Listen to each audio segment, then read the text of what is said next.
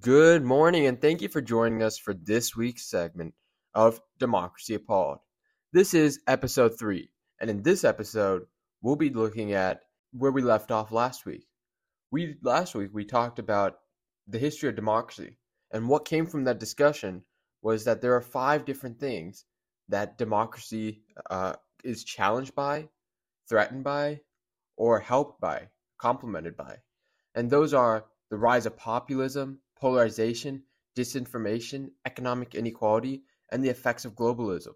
And they all pose some sort of threat, challenge, or help uh, in, enhance and enrich democracy and demo- democratic systems of government.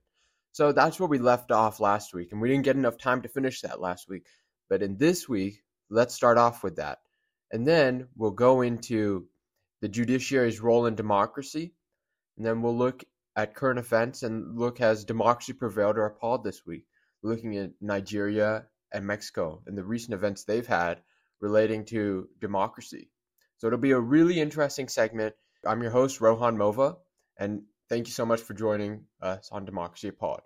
Again, we're live every every Monday from 5 a.m. Eastern Time on WWPR 1490. And this is Democracy Appalled. And throughout this seg- segment, episode, episode number three, actually, please feel free to email us at democracyappalled at gmail.com. And we'll bring whatever you say in our next week's session. Feel free to email us at democracyappalled at gmail.com and we will give you a shout out. All right, let's get into it. So, to expand on the challenges and the complements and the enrichment from the rise of populism, polarization, and disinformation, as well as economic inequality and the effects of globalization. What do they pose to democratic systems of government? Well, let's start with populism. Populism refers to a political approach that seeks to appeal to the interests and emotions of ordinary people, often by claiming to represent the voice of the people. We've heard that too many times with the establishment saying it, politicians day in and day out. What do they say? We're here to get the voice of the people. What does that mean? I mean, you they but populism is when you have a group or a person that says we're going to represent the voice of the people against the elite and the establishment. I'm here to fight the establishment. The establishment gets it wrong. You hear this with Democrats and Republicans alike. Oh, the establishment did that again. You know, I'm here to clean up Washington. It's it it's been going on for too long. While populist movements they can bring important issues to the forefront of political debate, they can also pose a challenge to democratic governance by promoting simplistic or extreme solutions to complex problems. So many times with populism, you see these issues that that occur with the working class, the middle class. They bring these issues to the forefront and they invoke a sense of purpose and a sense of voice. And but many times they don't have a real solution that that isn't too simplistic or too extreme. Sometimes there are though. Sometimes there are successful populist movements. But populist leaders, they many times they use rhetoric that is divisive sometimes, but it emphasizes the differences between groups of people rather than their shared interests. Again, this goes back to the concept of voice of the people, the voice of the middle class, the working class against the elite and the establishment. The establishment, the current Washington D.C., they're not working for you, but I can work for you. I'm for the people. That's the type of rhetoric you see many times. So within the United States, some may say that the election of President Trump in 2016 was seen as a manifestation of populist sentiment, where President Trump he campaigned on a platform that emphasized anti-establishment rhetoric and the promises to drain the swamp of political corruption. Drain the swamp isn't something he he just said, but this has been said time and time again. Uh, to it basically means Washington is corrupt. Washington is corrupt. Washington is not working for us we need to get people that are actually going to work for us and do what we want. So President Trump's election in 2016, it was definitely a surprise to poll, pollsters, politicians alike. He was an outsider that came in. So it's it's not a surprise that many people see this as a manifestation of populist sentiment because this was not the uh, regular Washington presidency, the status quo. This was different. And it could be many times seen as a manifestation of populist sentiment very well because that is what he ran on. I'm an outsider that doesn't like the establishment, that is going to go drain the swamp and work for you. That's in the United States. In Europe, populist movements have gained significant support in countries such as Italy, Hungary, and Poland. These movements often promote anti immigrant and anti globalization views and seek to capitalize on the disillusionment that many people feel towards traditional political parties and institutions. Within US history, populism has been a recurring theme, particularly during periods of economic hardship and political uncertainty. Populism is a political approach that seeks to appeal to the interests and emotions of the ordinary people. Right? So it's me and you, whoever's listening to the, to me. If you're listening, please send me an email at democracyappalled at gmail.com. But again, it's it's just the regular people like me, you, your neighbor, my neighbor. And that's what populism refers to, and that's what the populist sentiment is. That's who they're appealing to. And one of the most famous examples of populism in US history is the People's Party, also known as the Populist Party, which emerged in the 1890s. The Populist Party was a political movement that sought to represent the interests of farmers and laborers who were struggling with economic hardship and political disenfranchisement. The party's platform included a number of progressive policies, such as the establishment of an eight hour workday, the nationalization of railroads and other key industries, and the introduction of a graduated income tax. The Populist Party enjoyed some success in the 1890s, particularly in the Midwest and the South. The party's candidate for president, William Jennings Bryan, ran on a platform of economic populism in 1896, but was ultimately defeated in the Republican by the Republican candidate William McKinley. Despite its lack of electoral success, the Populist Party had a significant impact on U.S. politics, particularly in its advocacy for progressive economic policies and the rights of ordinary Americans. Again, the rise of populism it's it's fueled by a variety of factors that appeal to the ordinary people. And what more appeals to the ordinary people than money? It many times it goes back to the economics of the factor. When there's a recession, what do you blame? The government.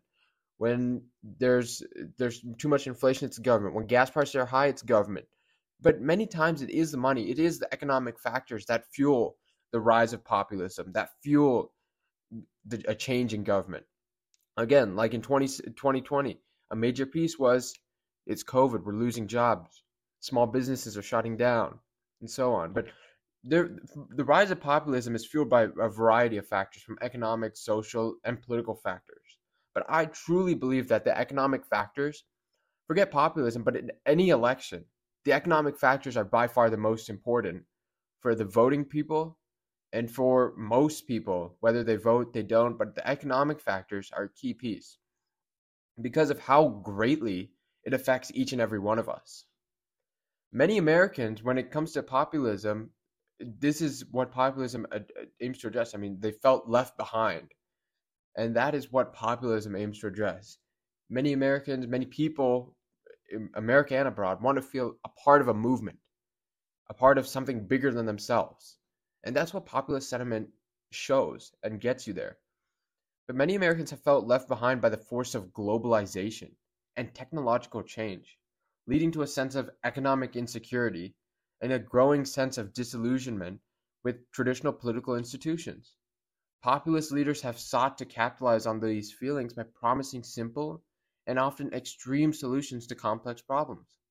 However, populism has also been criticized for promoting simplistic and often exclusionary views and for contributing to a sense of division and polarization within society. The enduring legacy of populism in the United States highlights the ongoing tension between the ideals of democracy and the challenges of economic inequality, political corruption, and social division. The era of good feelings is is one that some people may say is a populist sentiment. Some people may say it's not a populist sentiment, but you know it's not typically considered a, a, a example of populism in the United States. But I'm going to touch on anyways. The Era of Good Feelings was a period of relative political stability and economic growth in the United States. It lasted from approximately 1815 to 1825. It was marked by a lack of significant political conflict. That's why it was called the Era of Good Feelings, as they say. But the Federalist Party they had largely disbanded, and the Democratic Republican Party held a dominant position in the national politics. So it was more that more people agreed with you know one party versus another, and there was a lack of too much polarization when it came to that time. Uh, you know, although you know the era of good feelings is not generally categorized as a kind of populist sentiment seen in other periods of U.S. history, it did reflect a growing sense of national unity and identity. The War of 1812, which had just ended prior to the start of the era of good feelings, had helped solidify a national sense of pride, purpose, and it had also spurred economic growth and development. I believe the idea of having national sense of pride and purpose is lost on us today, especially when it comes to the younger generation. There is no sense of national pride and purpose. It doesn't matter what party you're, uh, you, you believe in the Democratic Party, the Republican Party, the Libertarian Party, wherever you stand on the political spectrum.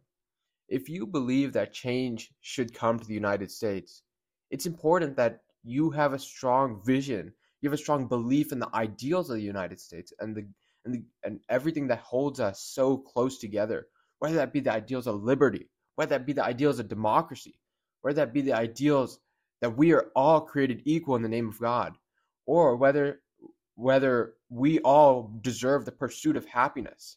You know, those I believe are the ideals that help solidify a sense of national pride, purpose, and help make us the greatest country. And without that sense of national pride and purpose, there becomes a divisive theme to everything that we do, everything that tries to happen, any political belief that, that is out there. But the fact the matter is, whether you're a Democrat or whether you're a Republican, you truly believe that you're doing what is best for America and for America to prosper. You know, we have different ways of viewing the issues, and there many times there's not one correct answer you can argue back and forth, compromise so many times, but there is no one answer. And one guy I have admired time and time again, he gets lost in American history sometimes, but his name is Henry Clay. And he he was he was a great figure during the 1800s ish when there was slavery, the, all these slavery debates. You can thank him for all these different compromises that helped prolong the war because the war was coming. It was coming. It was a long time coming, but he prolonged it as long as he could. And because of him, there was a great sense of, you know, yeah, maybe we can work this out. Maybe it's maybe we can figure something out. But he was known as the great compromiser. He liked to call himself the protector of the American industry, and he did this with things like the American plan. But major thing was he compromised. Time and time again, he worked to compromise, find a middle ground. And I believe he's one of those people that was never president, but he did a lot of things for the United States and he gets lost in history. But I have a poster of him in my room and I greatly respect him. But when it comes back to this idea of a populist sentiment, there is, there's usually a growing sense of national unity, identity in the United States when it comes to the populist sentiments. And when it comes to the era of good feelings, it had a relative period of political stability and economic growth. So that's enough for populism, but it is a driving force that has helped change democracy within the United States and abroad. The next one I'm going to refer- go to is polarization. Polarization plays a key piece in democracy today in the history, and it I believe it will for a long, long time. Polarization refers to the growing divide between different groups of people, often along political or ideological lines. While some degree of pol- political polarization is normal in democratic societies. Extreme polarization, that's the, that's the issue that scares us, extreme polarization, because that is what can make it difficult for different groups to work together to find solutions to shared problems. Polarization can also be exacerbated by the spread of disinformation, which refers to false or misleading information that is spread through social media and other online platforms polarization in the United States, political polarization has become increasingly extreme in recent years, with Democrats and Republicans becoming more divided on a range of issues, including healthcare, immigration, and gun control. This polarization has made it more difficult for the two parties to work together to find common ground. and has led to the rising gridlock and political dissatisfaction and dysfunction. But the issue is, many people say we need a third party. These two parties, they're not working for us. You see the Republicans in the Republican primary nominating more and more conservative people. The Democrats in the Democratic primaries, they're nominating more and more liberal people. Where's the middle ground? Where is there moderate or moderate on either side? It's just getting more and more liberal, more and more conservative, spreading the spectrum. It's stretching it so, so far. It's like you have a rubber band and you're pulling it from both ends and it's about to break. But if you want to install a third party, someone has to go in and take the leap because it's going to hurt one party. Whether it hurts the Democrats or Republicans is to be seen. But if a third party does emerge, a big third party, it will hurt one side because there is nobody that is exactly 50 50. He will only capture the independents and so on. But that that is an issue because for some time one party will hurt and that is what is is scary for either of these parties at the moment. No one wants to lose control.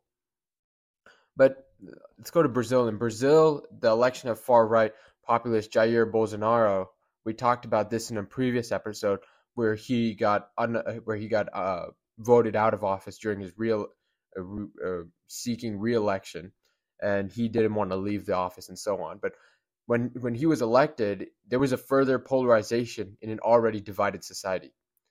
Bolsonaro has been criticized for his divisive rhetoric, including his comments that have been described as racist, sexist, homophobic, and so on. But his election has also led to a rise in political violence and a growing sense of fear and division within Brazilian society. President George Washington is often remembered for his efforts to avoid the formation of a two-party system in the United States. You know, and I, I, he, this is something that comes up time and time again in the media, in the news, but it, it doesn't get thought about enough. Washington believed that the rise of political faction could lead to division and polarization within the country and could ultimately threaten the stability and effectiveness of democratic government. This is something he warned against about.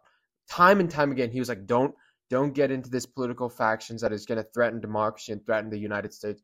But you know what's happening now? If you really think about it, has there been a time in the United? Well, I mean, there has been a time that we've been more polarized. You think about the Civil War and so on, but this is one of the times where we're getting too polarized. What happened when we got too polarized last time? there was a civil war. I'm not saying there's going to be a civil war now. I'm definitely not saying that at all. But this is threatening the stability and effectiveness of a democratic government. When there's polarization, extreme polarization to the degree that we have it now, the stability and effectiveness of the United States government, the United States democracy, is at threat. Because you see countries like India, you see countries like China, they're moving forward whether the United States likes it or not. And at a time when we have extreme polarization, other countries are looking to take advantage of it. And if the United States is not able to progress forward, we have always been the leader of change. And the United States and us, we need to remain the leaders of change. But how do we do that when we have extreme polarization that's leading to uh, instability in democratic governments and a lack of effectivity? And greatness in political distrust. One of the issues is that when there's great political distrust in a democratic government, the people are not able to voice their concerns and they don't think anything will happen. Washington's concerns about the dangers of political factions were laid out in his farewell address, which he warned in 1796 as he prepared to leave office. In his address, he said, um, the baneful effects of the spirit of the party of party and called on Americans to remain united and focus on their shared interests and values. I believe that is such an important piece where he said we need to remain united and focused on our shared interests and values. Because right now we look at every single little thing that divides us. Whether it's political ideology, it's this issue, that issue, but we look at what divides us rather than what unites us because there's so much as Americans that we can unite to, so much that we've overcome and we're stronger because of it and we're stronger together. But rather not focusing on those shared interests and values is is leading to extreme polarization and a lack of effectiveness in the United within the United States domestically, domestic policy, foreign policy, and so on. Washington's fears about the rise of political factions were based on his experiences as a president. During his presidency, there were two political parties the Federalists, who favored a strong central government and closer ties with Britain, and the Democratic Republicans, who favored a more limited role for the federal government and closer ties with France. The growing divide between these two parties had made it increasingly difficult for Washington to govern effectively, as both sides sought to block the other's policies and gain a political advantage. Despite his efforts to avoid the formation of a two party system, Washington himself was unable to prevent the rise of political factions in the United States. However, his warnings about the dangers of polarization and division have continued to resonate every time throughout American history and have inspired many leaders to seek a, a, way to bridge divides and promote unity. But does that happen? Has it happened? It, it hasn't. It honestly hasn't, especially in modern times. The dangers of polarization and division have become increasingly, increasingly important and relevant as the rise of populism, the spread of disinformation, and other factors have contributed to the growing tensions and divisiveness within American society. However, the example of Washington and his efforts to avoid the formation of a two party system remain a powerful reminder of the importance of unity and common purpose in democratic governance. All right, let's move on from polarization. I think I've talked enough about polarization and took your ear off that one. Again, if you're just tuning in, I'm your host, Rohan Mova, and this is Democracy Appalled. On this show, we talk about democracy and its impact on the world, everything about democracy.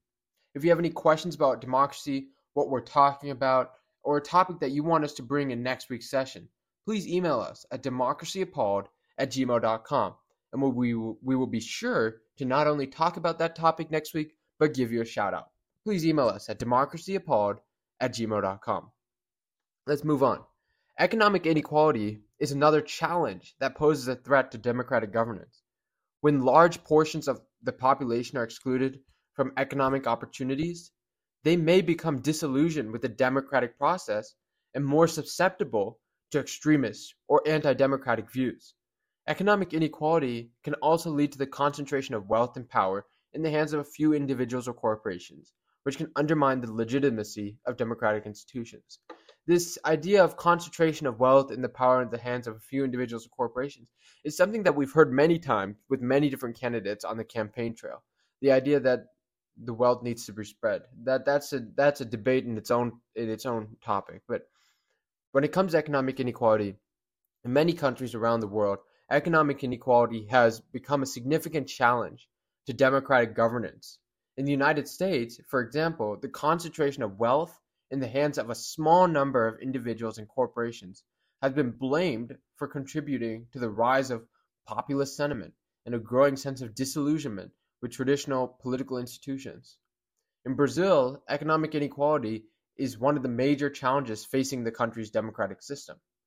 The country has one of the highest levels of income inequality in the world, with a small elite controlling much of the country's wealth and resources. This inequality has contributed to the sense of social and political instability and has made it more difficult for the country to address other challenges such as crime and immense corruption. Let's move on to the effects of globalization. The effects globalization poses on ongoing challenges to democratic governance is great. As the world becomes increasingly interconnected, which is many times a good thing, many times a good thing. But there are also many some challenges that are associated with this. Many of the challenges that democratic societies face, such as climate change and terrorism, are global in nature. However, the institution of democratic governance are often organized at a national or local level, right?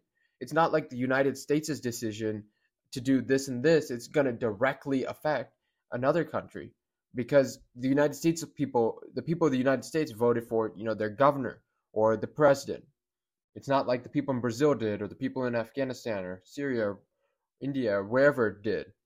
So that is one thing that can make it difficult to coordinate effective responses to global challenges when it comes to things like terrorism or so on.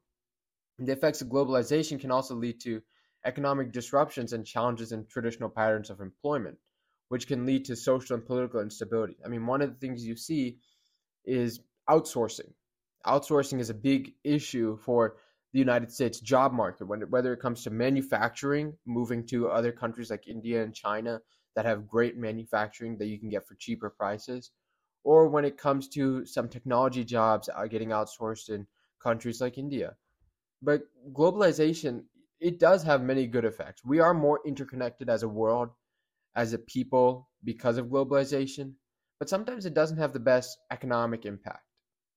And when it comes to the United States, the decline of manufacturing jobs and the rise of the service economy has led to significant economic disruptions and changes in traditional patterns of employment. And this has contributed to a growing sense of disillusionment in traditional political institutions, as well as a rise in populist sentiment, which is can be really attributed to this economic disruption. Again, I, I think time and time again, it comes back to the economics of the situation, how it affects each and every one of us. In Europe, the effects of globalization have contributed to the rise of anti immigrant sentiment and a growing sense of fear and division within many countries. The influx of refugees and immigrants from Africa and the Middle East has contributed to a sense of cultural and economic anxiety and has made it more difficult for some countries to maintain a sense of national unity. The Brexit vote in the United Kingdom is also seen as a manifestation of these anxieties, as many Britons they voted to leave the European Union in order to regain control of their national borders and sovereignty. That can be debated, but it's it's something it's a sense of pride for them. We need to get our country back to Great Britain because they have their own problems that they're dealing with. Great economic uncertainty, great political unrest. They have their own problems they need to deal with. When it comes to disinformation, the spread of disinformation around the world has become a major demo- challenge to democratic governance. In the United States, for example, the spread of false information through social media has been blamed for exacerbating political polarization and undermining public trust in democratic institutions. In Myanmar, the spread of disinformation through social media has been blamed for contributing to the persecution of the country's Rohingya Muslim minority. The spread of false information about the Rohingya has contributed to the rise in anti Muslim sentiment within the country and has made it more difficult to resolve the ongoing crisis. Again, if you're just tuning in, this is your host, Rohan Mova. This is Democracy Appalled. We're talking about democracy and its impact on the world. This show is all about democracy. We're live from 1490 WWPRAM every Monday at 5 a.m. Eastern. If you have any questions about democracy, send us an email at democracyappalled at gmail.com. If you have anything you want us to bring in next week's session or just want to be shouted out, email us at democracy appalled at gmail.com. Let's move on to the importance of journalism in restoring our democracy. The importance of democracy, uh, journalism in restoring our democracy, cannot be uh, let, thought of less because it is really important. The United States of America was founded on the principles of liberty, justice, and democracy.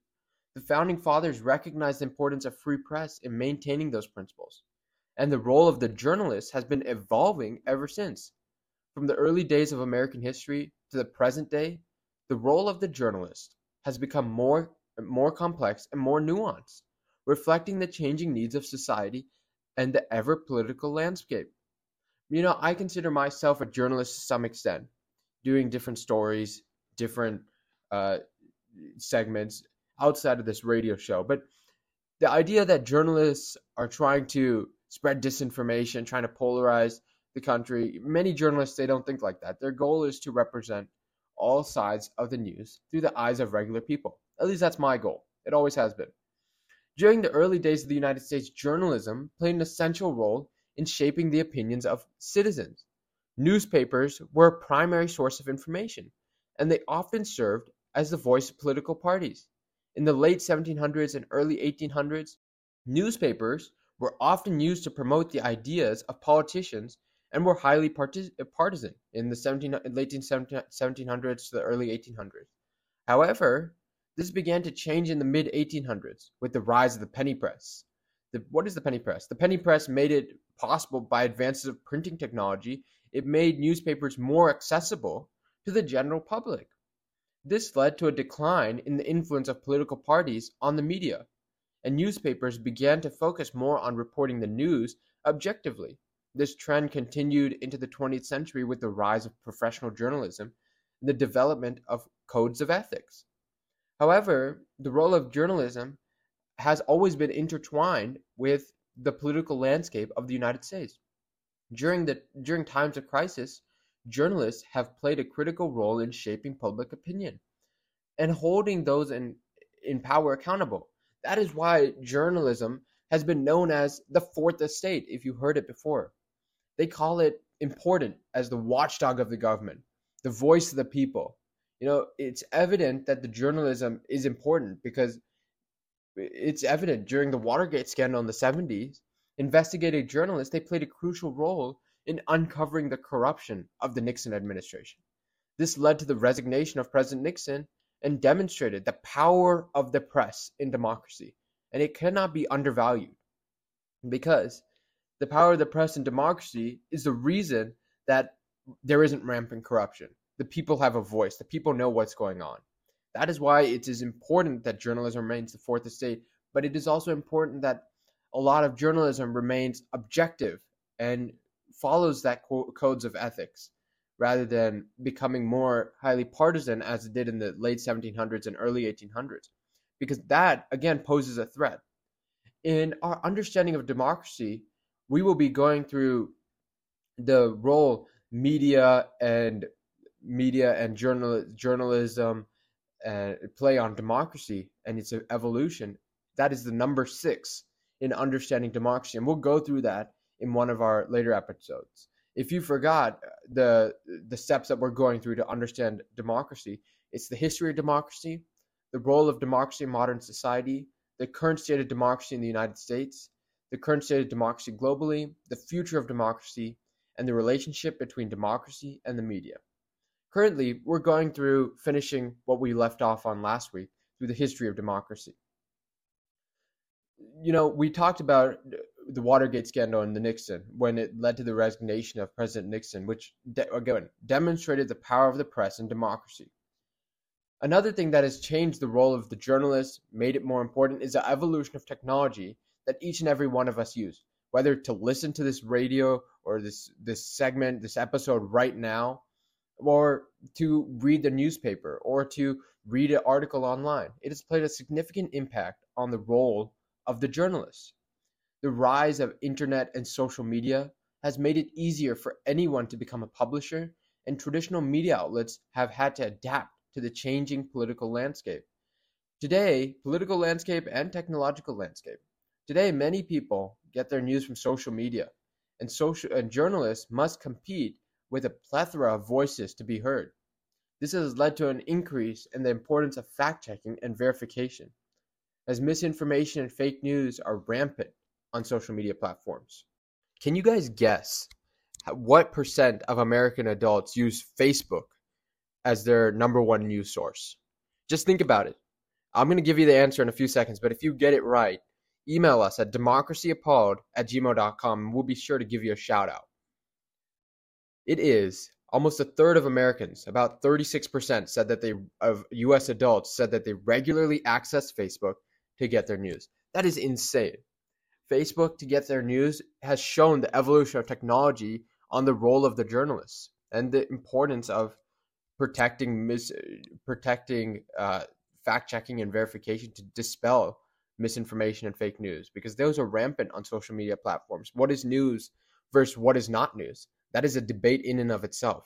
The role of the journalist in the 21st century is more important than ever. I truly believe this.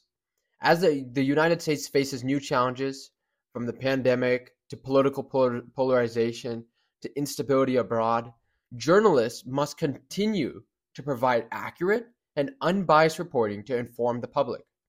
The role of the journalist as a watchdog of democracy has never been more critical and it is essential that journalists continue to uphold the principles of their profession.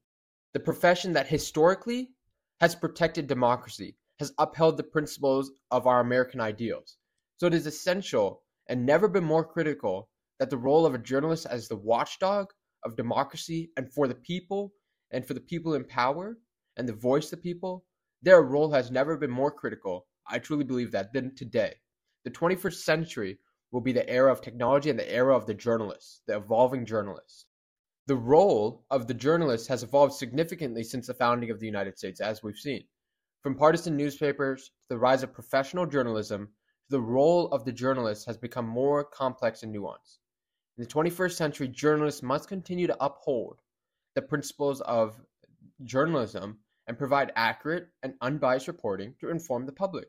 The role of the journalist as a watchdog of democracy is essential, and the United States relies on a free and independent press to maintain its principles of liberty, justice, and democracy.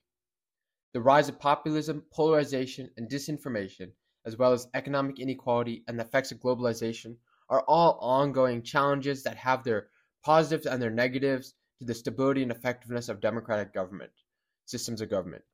These challenges require ongoing attention and support from democratic societies. And what are democratic societies? It's me, you, your neighbor, and everybody involved in our democracy. And it's it's important to remember the commitment to the principles of democratic governance, including the protection of individual rights and the rule of law. With that, we finish where we left off from last week, and we'll start with the judiciary's role in democracy. The founding fathers of our country, the United States, had a clear vision of the judiciary's role in democracy.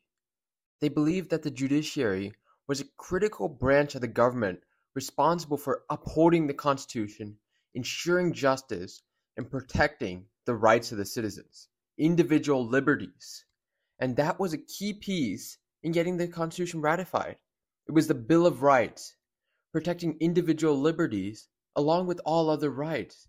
Because the liberties that we have in the Bill of Rights, including the freedom of press, the freedom of speech, and so on, the right to bear arms, every single individual liberty that we have in the Bill of Rights was installed there to protect tyranny from the government.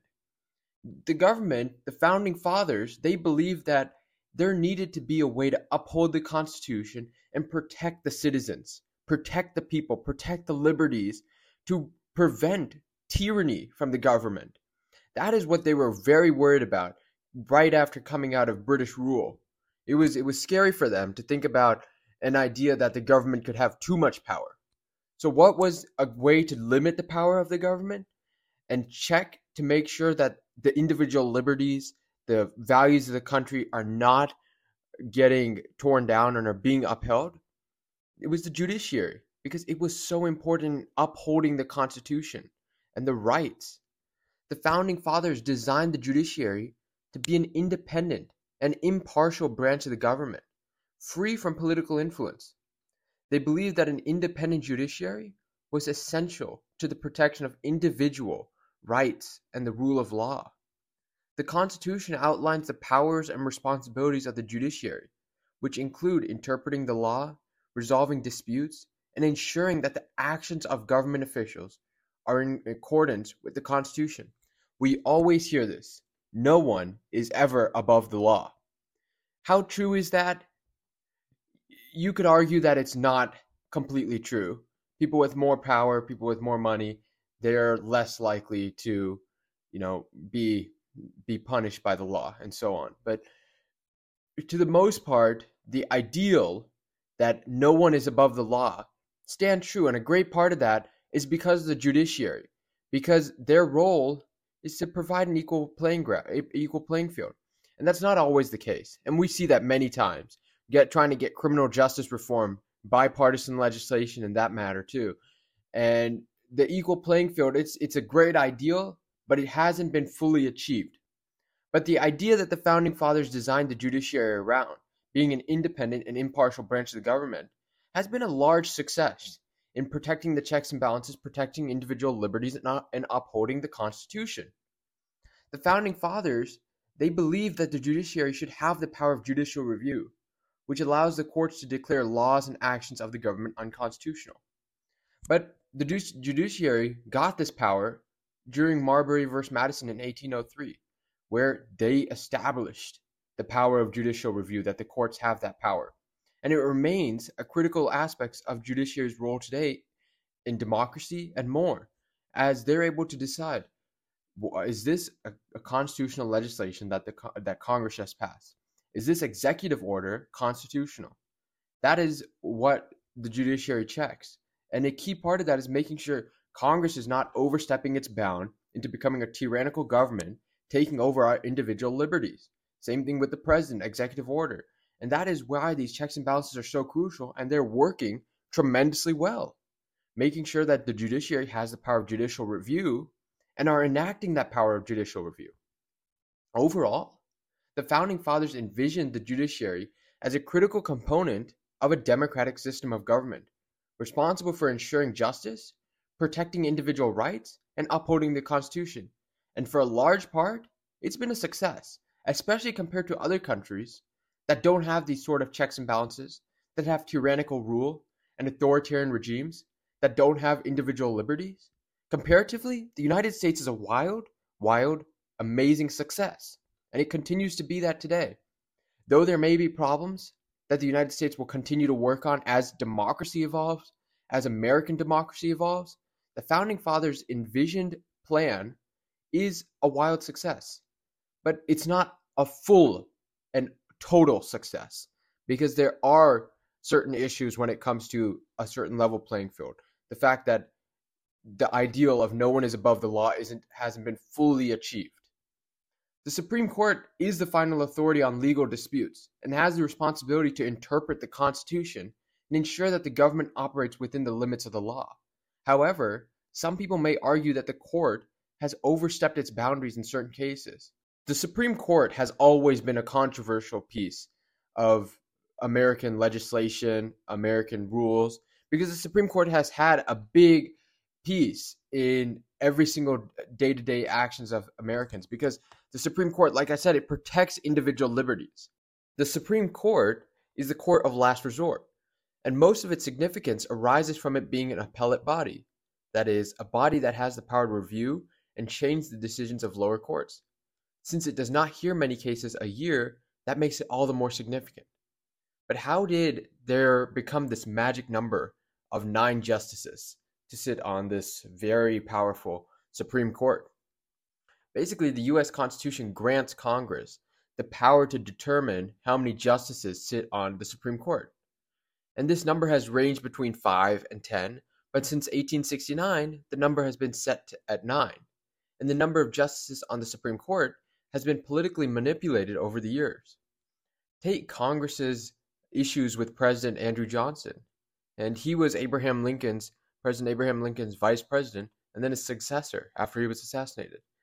Congress wasn't too fond of President Johnson, since its members thought that he had abused his presidential power by removing the respected Secretary of War, Edwin Stanton, from office. Congress wanted to limit President Johnson's power as much as it could. It passed legislation in 1866 decreasing the number of judges from 10 to 7 on the Supreme Court so that President Johnson wouldn't be able to appoint any new justices. Congress's decision was short-lived, however. The Supreme Court shrank only to eight justices before the 1869 ele- decision to set the number to nine. Not coincidentally, this was the same year that President Johnson ceased to be president. Congress wasn't the only branch of government to attempt to alter the power structure. President Franklin Roosevelt proposed a reorganization bill to Congress that would allow the president to appoint a new justice for each one who was at least 70 years old. Congress, of course, did not oblige because this was seen as a court packing scheme that would have given Roosevelt too much power. President Roosevelt's motives were to push through his New Deal, which the Supreme Court had continually worked against during uh, the president's first term. But this court packing idea is not something that is uh, just new coming up. You may have heard it in the news in recent years as well. But this is an idea that has been going on for a long while, politically manipulating the courts.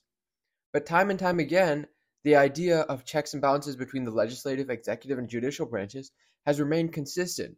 And while it may have been politically manipulated at times, its constitutional mandate has still served. But one of the main criticisms of the Supreme Court is that it has sometimes made decisions that go beyond its constitutional mandate.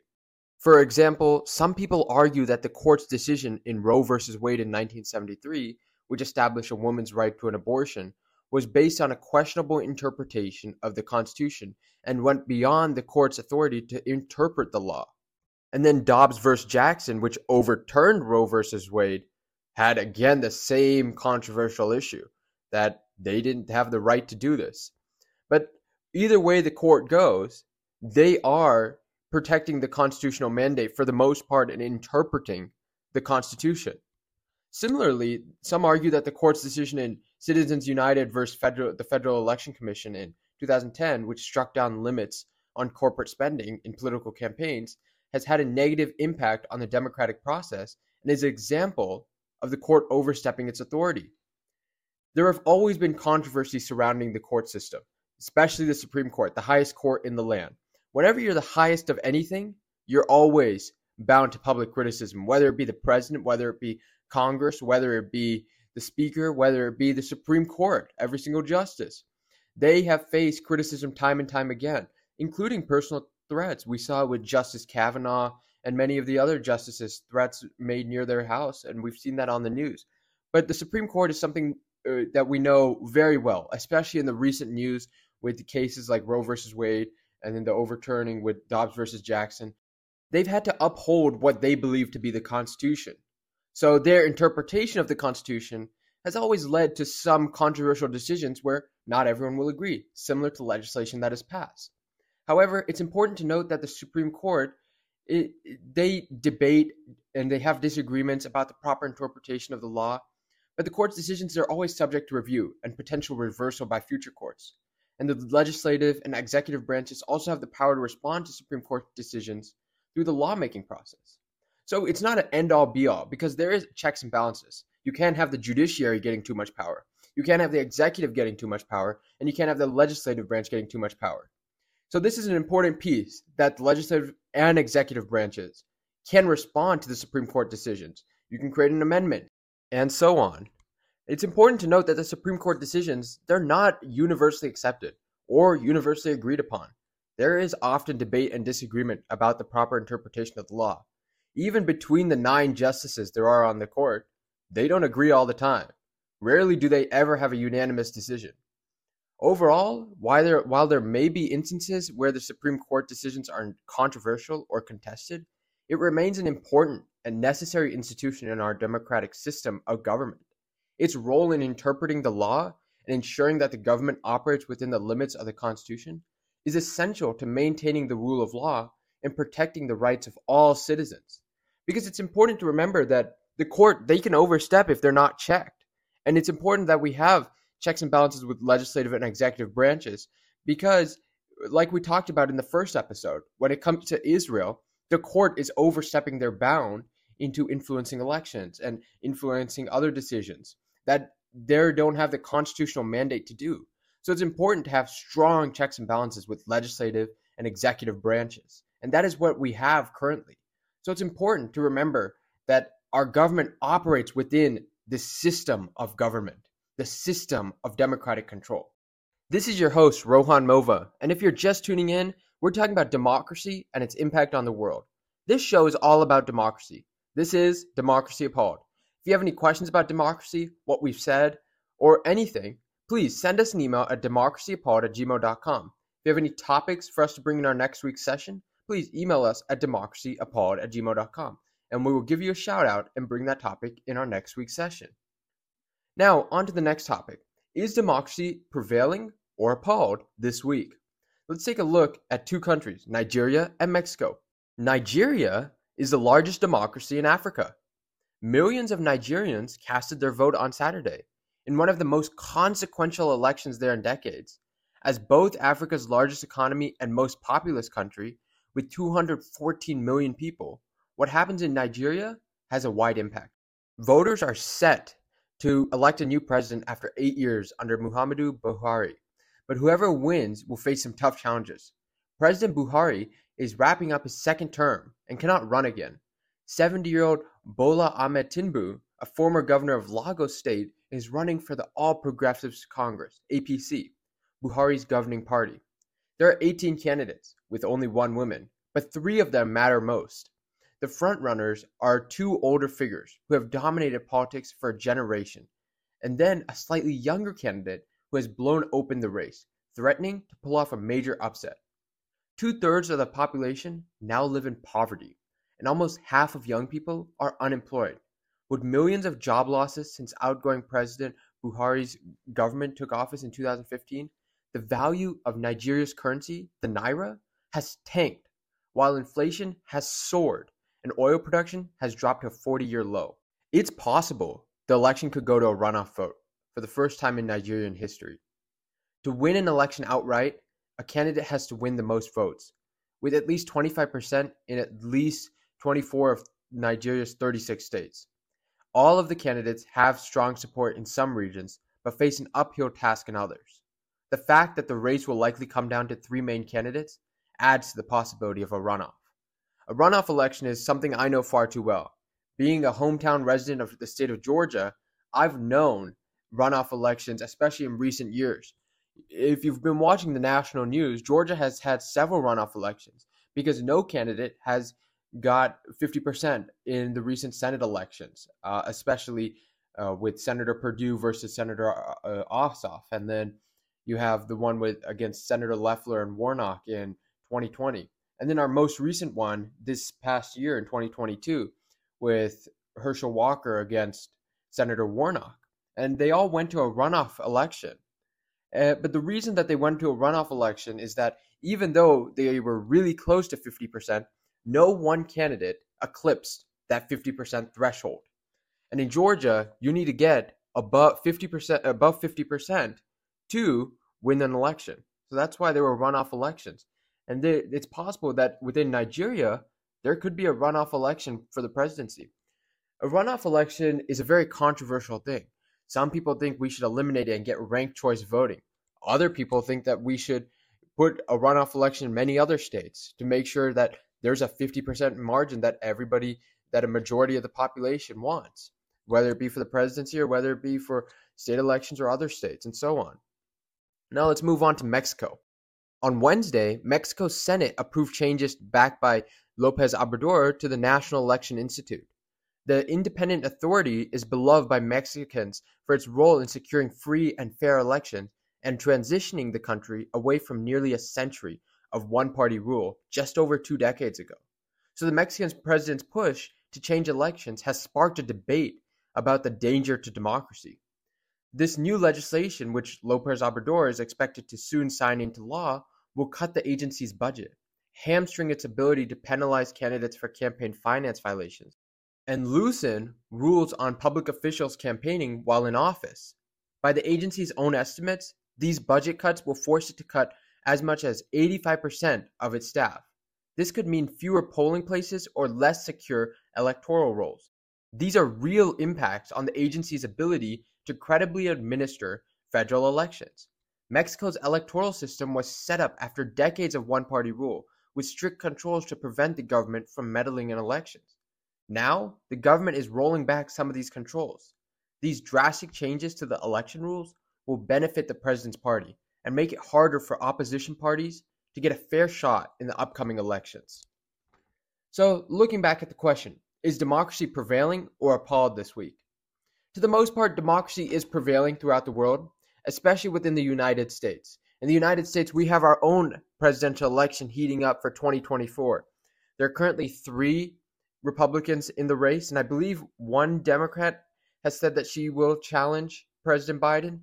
Uh, but President Biden is expected to run for re-election. So with with the United States' own election heating up, it's a good sign for democracy, hopefully. And but when you look at it abroad, Mexico's state of what's been just told that their election institute is not getting the funding it's needed and is being cut, it is a sad sign for democracy because democracy requires leadership and stability to be able to uh, have a strong government, to be able to have a strong democracy, to be able to have a people's voice, you need to have stability. And this looks like, to me, it looks like great corruption. great corruption, and executive overreach. That itself is not a good sign for democracy. So when it comes to Mexico, democracy is definitely appalled. When it comes to Nigeria, the possibility of a runoff vote is not bad. There are many candidates, and the fact that Nigeria has such a plethora of candidates and that they could go to a runoff vote could actually be a good sign for democracy rather than a bad sign. So in Nigeria, I'd have to say democracy is prevailing, with the one exception that there is only one woman candidate when there are 18 candidates. I think that has to stay with the state of society and progress within Nigeria rather than the state of democracy within Nigeria. So I believe democracy overall is prevailing in Nigeria, while it's appalled in Mexico. But overall, within the world, democracy is prevailing. And democracy has always had hiccups.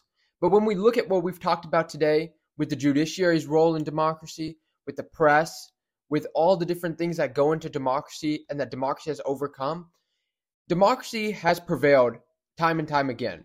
And while there are hiccups to be worried about, such as in Mexico, another hiccup that I constantly am worried about is the extreme polarization. That is a topic that we will definitely get into in further depth in another one of these episodes the extreme polarization. But that is something that concerns me. And when it comes to those two ideas, the idea that democracy is being hamstrung by extreme polarization or executive overreach in Mexico, I believe that it is democracy is very appalled by those two factors. But it is overall prevailing throughout the world, and we'll have to see. We'll keep you updated right here at Democracy Appalled every Monday at 5 a.m. Eastern on WWPR 1490. We will keep you updated on democracy's happenings domestically and abroad. And if there's a specific topic, state, place you want us to talk about, please email us at democracyappalled at gmail.com and we will for sure bring that topic in our next week's session. If you have any concerns, questions, or just want to talk to us, please reach out to us at democracyappalled at gmail.com. Again, that's democracyappalled at gmail.com. Thank you so much for listening to this week's segment of Democracy Appalled, and we look forward to having you back next Monday at 5 a.m. Eastern. Remember, we are live on WWPR 1490 AM every Monday at 5 a.m. Eastern, and we look forward to having you on. This is your host, Rohan Mova, wishing you a happy and safe day, and we look forward to seeing you back next week. Thank you. Take care.